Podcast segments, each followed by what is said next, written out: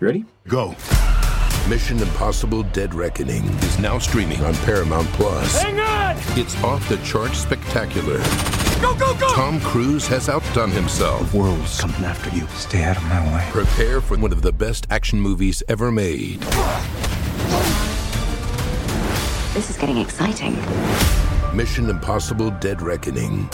Now streaming on Paramount Plus. Rated PG 13. Some material may be inappropriate for children under 13.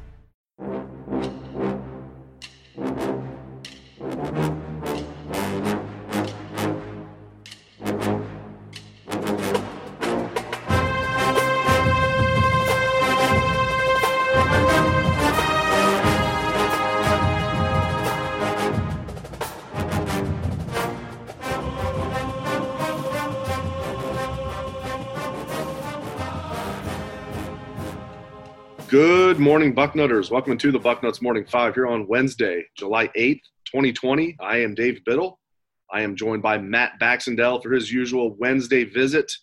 All right, champ, the first topic of conversation, a lot to get into on today's show, but the first matter of business is all this talk about having the quote unquote 2020 college football season pushed back, not just pushed back later in 2020, but pushed back into winter and early spring of 2021. People are calling it a spring season. It wouldn't be a spring season. It would start in, you know, mid-January, early February at the latest. Last time I checked, that is not spring. It would be mostly winter and early spring. Bax, I've been outspoken saying I think it's a, a foolish idea, but I will say this. If it came down to not having a quote unquote 2020 football season at all, or playing it in winter and early spring, I would definitely take the latter. I'm just curious to get your take on. It seems to be there's a lot of talk, a lot of momentum building toward that idea. Do you think it's feasible? And just your general thoughts on it. It's feasible if you live in the southeast. It doesn't work anywhere else in the country. Um, I went online and I looked, and I because you know my thought process is you know it's going to be flipping freezing in January if we're going to have football. But hey, let's let let let maybe I'm wrong, right? And now down south, of course, we all know their January temperatures are in the, the mid 40s, mid 50s in their averages, right? Well, here in the state of Ohio, the average temperature in January is 28 degrees. That's pretty stupid. Same for Pennsylvania, same for Indiana, same for Illinois. Iowa, it's between 20 and 25 degrees. Uh, in the last 10 years, it's been 23 degrees in January as the average temperature, right?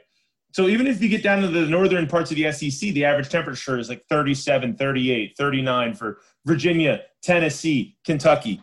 You don't play football the whole season inside snowy conditions where it's 30 degrees and under. It's fun when it happens at the end of fall. I was at the Indiana game years ago when Ohio State beat the Hoosiers like 20 or like 42 to 7 or something and it snowed the whole game and they made a Nike commercial out of it. I love snow football. But you can't have a whole season in those conditions. You know what the temperature average temperature in Minnesota is in January? It's 11 degrees. You remember that football game where Ohio State played in the snow and JT Barrett was out there running 76 yards in 12 degrees and the Minnesota coach was eating an ice cream popsicle on the sideline, right? That would be every game. And that's pretty much infeasible to do if you want to have anything resembling football. So, unless you have some grand scheme where every game is going to be played in Atlanta, Indianapolis, Dallas, the places where there's domes, or in the state of Florida, it's just not going to work. And in a college system where these guys aren't paid, to be out of out of, out of what they're normally doing for weeks on end, like pro sports is doing, it's not going to work. And it's not just the Big Ten that it won't work in. It won't work in the northern part of the Pac-12. It won't work in the state of uh, of, of Oklahoma. Practically, Oklahoma's highs in January are in the mid 30s. Right? It just doesn't work unless you're an SEC country. So if they want to have literally the SEC Invitational by themselves and crown their national champion, and then just tell us that's what would have happened anyways, then go the heck ahead. Whatever. But for the most of us, it doesn't work and it won't work. We're going to play this fall or we're not going to play at all, in my opinion, because we haven't even gotten into talking about all of the players who just are going to say, screw this. Why should I play when I could risk myself getting really badly hurt when the NFL draft's coming in? Trevor Lawrence, and Fields, and Sean Wayne and all them won't play either. Come on. Exactly. Let's talk about that. Um, and even beyond that, I mean, we all know those guys would sit out. And – something that gets lost in this discussion, probably because people are saying this is going to be spring football season in college football. That's the idea. It's like, no, again, it's not spring. It's mostly winter, then early spring. Here is a huge part of this discussion that somehow is not mentioned nearly enough. The NFL has already said they are not going to push the draft back. So it's not like, well, if the NFL push, and really, I, I don't understand why the NFL wouldn't work with college football if it came down to that. But the NFL has already said they're not going to. Now, if the NFL would push the draft back to June, it'd be more doable. But considering the draft is going to be held in late April as usual, the last you know Thursday through Saturday of April in 2021, you're going to have to get this season done, including the national championship game before then. And yeah, you're going to have all these star players sitting out, and we're talking about a lot of the underclassmen. You're also going to have seniors sitting out who maybe didn't think they were going to be high picks in the 2020 draft, who now are coming back and realize, wait a minute, am I really going to come back as a fifth year senior? How about I just go in this draft in 2021? Even though if I didn't think I was going to be a high pick in 2020, maybe now I'll be a second or third round pick in 2021. So you're going to have seniors sitting out too. It's not just going to be, you know, the you know the Jamar Chases, the Micah Parsons, you know, the uh, the Josh Myers, the Wyatt Davis, the Justin Fields, the Trevor Lawrences. It's not just going to be those guys. It's going to be the seniors as well because the NFL is not going to push its draft back. You know, I, I know I'm preaching to the choir here, Bax, but I think that's another huge part of this conversation. Yeah, and like you said, it's not just the blatantly obvious ones. There's a lot of guys who are going to say, "Why should I risk playing in worse conditions than usual uh, at a time where we're not even sure if it's if you're playing in the spring, you know it's not safe. Let's put it that way, right? If they're delaying all the way to the spring, then something's gone down that maybe we don't know about now that makes us think, okay, we can't actually play football this fall, right? So they're going to be playing under what would essentially be the middle of flu season, which is when you would assume a virus would be strongest in worst weather you'd be playing in bad conditions. Who says that somebody's not going to run out of bounds on catching a pass and slip on a piece of ice or something on the sideline and tear up their leg, right? Or all the heater machines. Remember that kid who got hurt a couple years ago um, when he went through the back of the end zone? I think he was on Houston or Marshall. It might have been at Marshall, where the kid caught the football running out of the back of the end zone and went knee first into like a snow melting machine and tore his leg up, right? It's just a little more dangerous to play in the snow. So a lot of kids who aren't just blatantly first round picks, but kids who were saying, I'm you know, I'm going to be drafted after this year, aren't going to risk their future earning potential and health and well being, especially at a time where most people aren't going to judge them for not playing. Like you're having people opt out of Major League Baseball season, out of the NBA season. Uh, you're going to see people opting out of a lot of this stuff.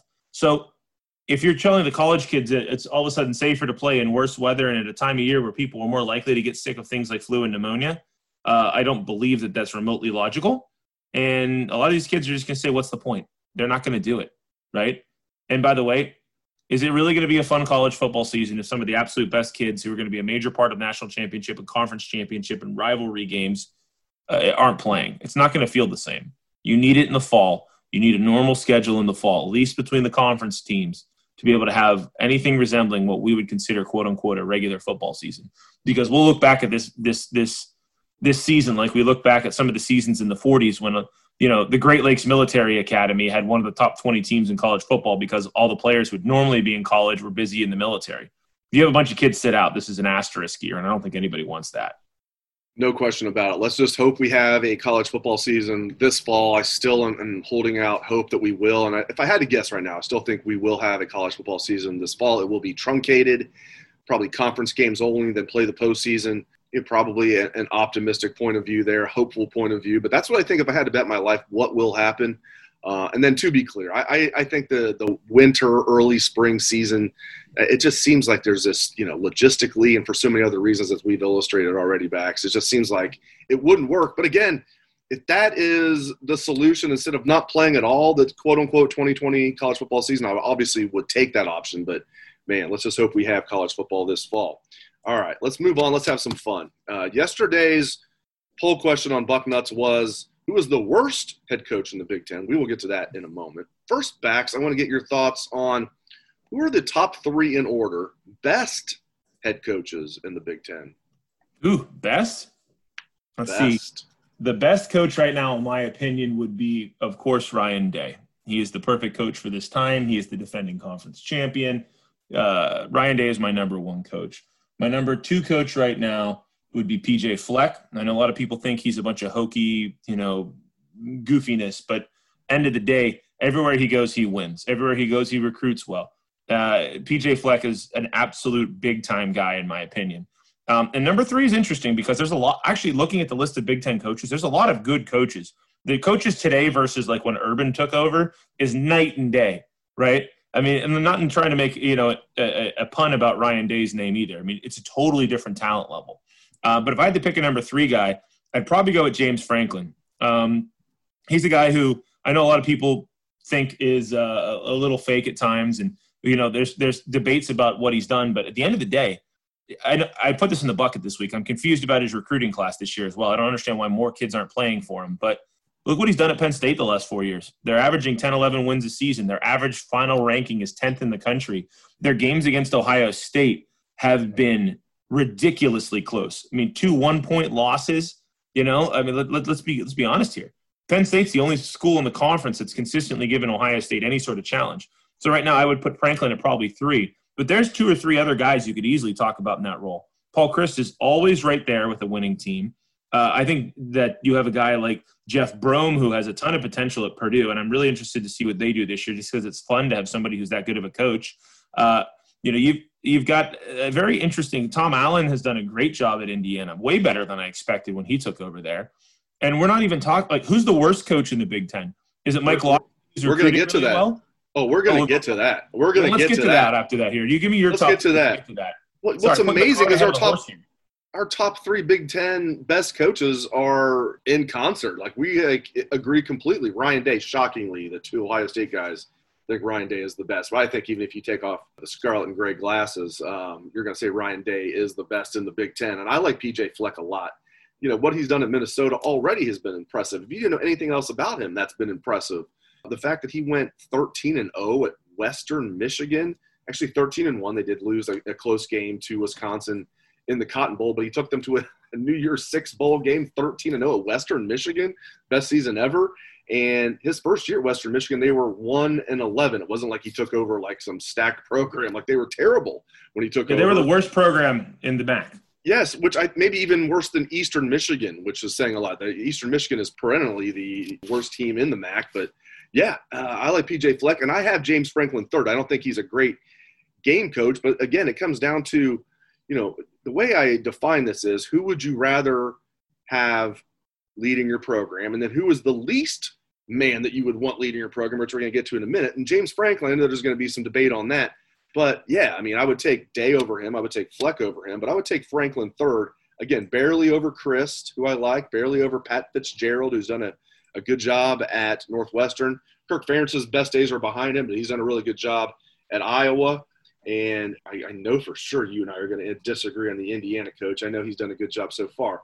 The worst head coaches in the Big Ten, Bax go. Top three. You know, it's interesting. I, I was looking at the list of Big Ten coaches, and once you get past Mike Locksley, who has hilariously failed everywhere he's gone, um, you have some interesting discussions because Loxley is at least recruiting well at Maryland. I, would be interested to see if he can keep enough of those kids home, right, to to be able to make a difference there. But let's look at the Big Ten of the all the quote bad programs and new coaches. Greg Schiano at Rutgers. I'm not going to call him the worst coach in the Big Ten because he's the best coach in Rutgers history. He's going to do well there, despite our complaints about his ability to call a secondary when it comes to pass coverage, right? Rutgers cornerbacks turning their heads around when the ball in the air is the least of their problems there. Schiano's going to do some things. Uh, Mel Tucker at at Michigan State. You could bring him up, I guess, because he's only got one year under his belt as a head coach. But we haven't seen him do anything, so it's not really fair to call him the worst. He has one year at Colorado where he's five and seven. That's it. And he had a really weird hiring time. Uh, we're going to say Scott Frost at Nebraska, who so far has been a bit of a failure there, is the worst coach in the Big Ten. I certainly wouldn't. This is a guy who took UCF and what made him undefeated in two seasons. Won a national championship down there, if you ask. That's right, uh, national champion. If you ask the Knights. I will say this: they beat the crap out of Auburn in that bowl game, so that team was legit. Um, yeah, they were. Heck yeah, yeah. I talk about Western Michigan going thirteen and zero. Oh. I mean, that UCF team was thirteen and zero and beat some big boys like Auburn. Yes, sir. Yeah, absolutely. And so Scott Frost so far hasn't done great, but is he the worst coach in the Big Ten? That's a problem. I just mentioned Jeff Brohm, right? Uh, Jeff Brohm is a guy who I think it's Brom. Jeff Brom. I'm going to call him Brohm. Dang it, Brian Brohm. Brohm versus Brom. he's he's Coach Bro. Let him be the bro, bro. Come on. Okay, bro, bro. Bro, bro. Hey, but bro, bro has done well there, man. I mean, like that's the thing is they they did they beat Ohio State two years ago. They were that team that was crazy. Then last year they had so many. Does that make him the worst coach? Absolutely not. Then who else is there? Pat Fitzgerald. Pat Fitzgerald's done really well at Northwestern. They were trash last year, but he's done really well overall there. He's the best coach in their program's history, and it's not even close. Do we talk about Lovie Smith, who just took his team to a bowl game for the first time and upset Wisconsin and took a pro team to a Super Bowl? Is that your worst coach? You can make an argument for it. But coming off the year he had last year, I don't think that's an argument. Honestly, the coach who's the worst position right now is Kirk Ferentz, but that doesn't have a lot to do with the on-field results. It has a lot more to do with the culture around the program. So really, the Big Ten doesn't have many what I would consider like, God, that guy's a bad coach.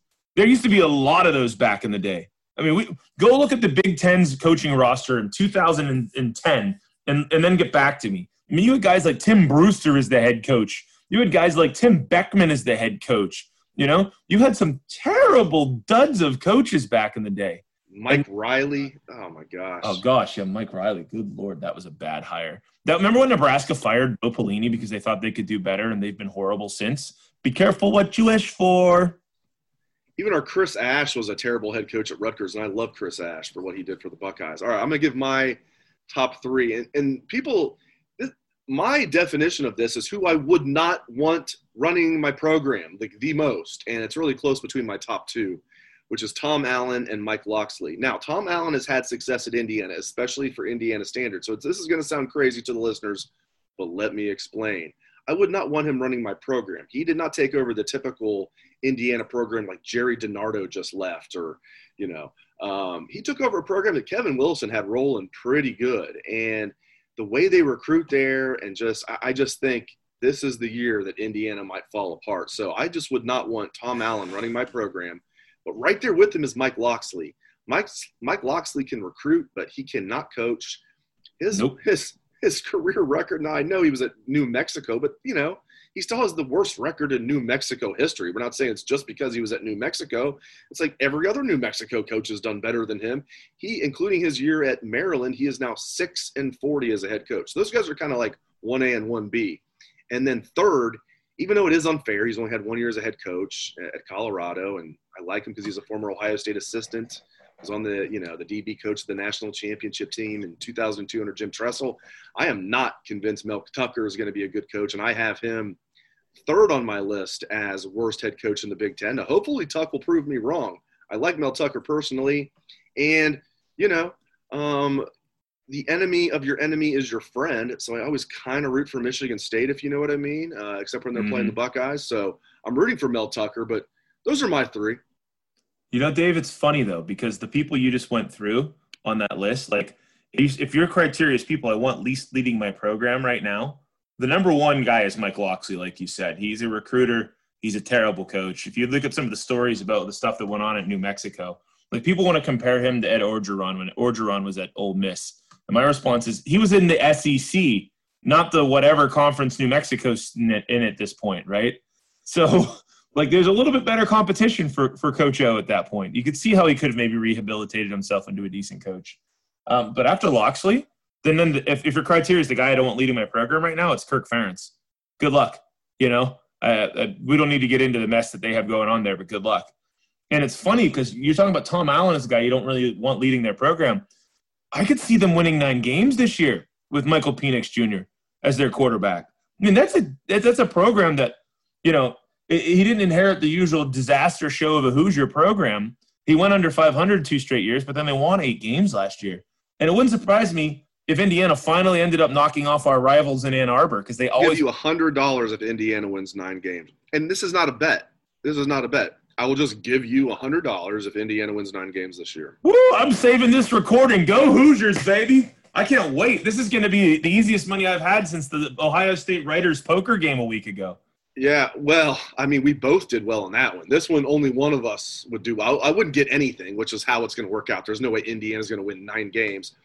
We really should talk about the last Ohio State poker. Uh, we didn't do one this. We didn't do one on July 3rd, Friday, July 3rd. It was the first time we hadn't done one in nine weeks. Bax joined the week before that, so the final Friday of June. We had two tournaments. We had ten players in each tournament. You won the first one. I won the second one. It was the Buck Nuts sweep in the Texas Hold'em Ohio State Beat Writers Tournament. It was a beautiful night, Bax.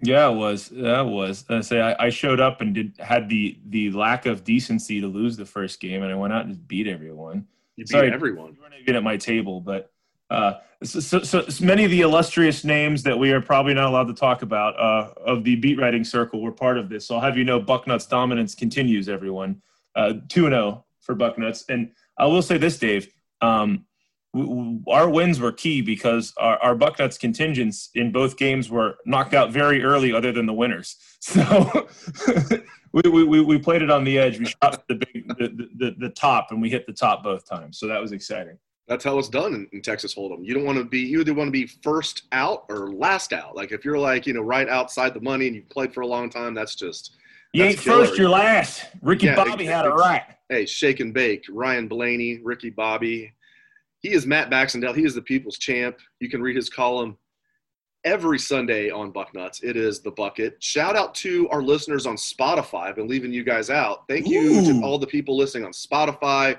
Give us a five star review if you like the show. Love everybody on Apple Podcasts who's been stepping up. If you like the show, leave us a five star review on Apple Podcasts. All the YouTubers out there, subscribe to the show if you like it. We appreciate that as well. Thanks to Bax. Thanks to all of our listeners. Hope everyone has a great day. Let's hear that Buckeye swag, best damn band in the land.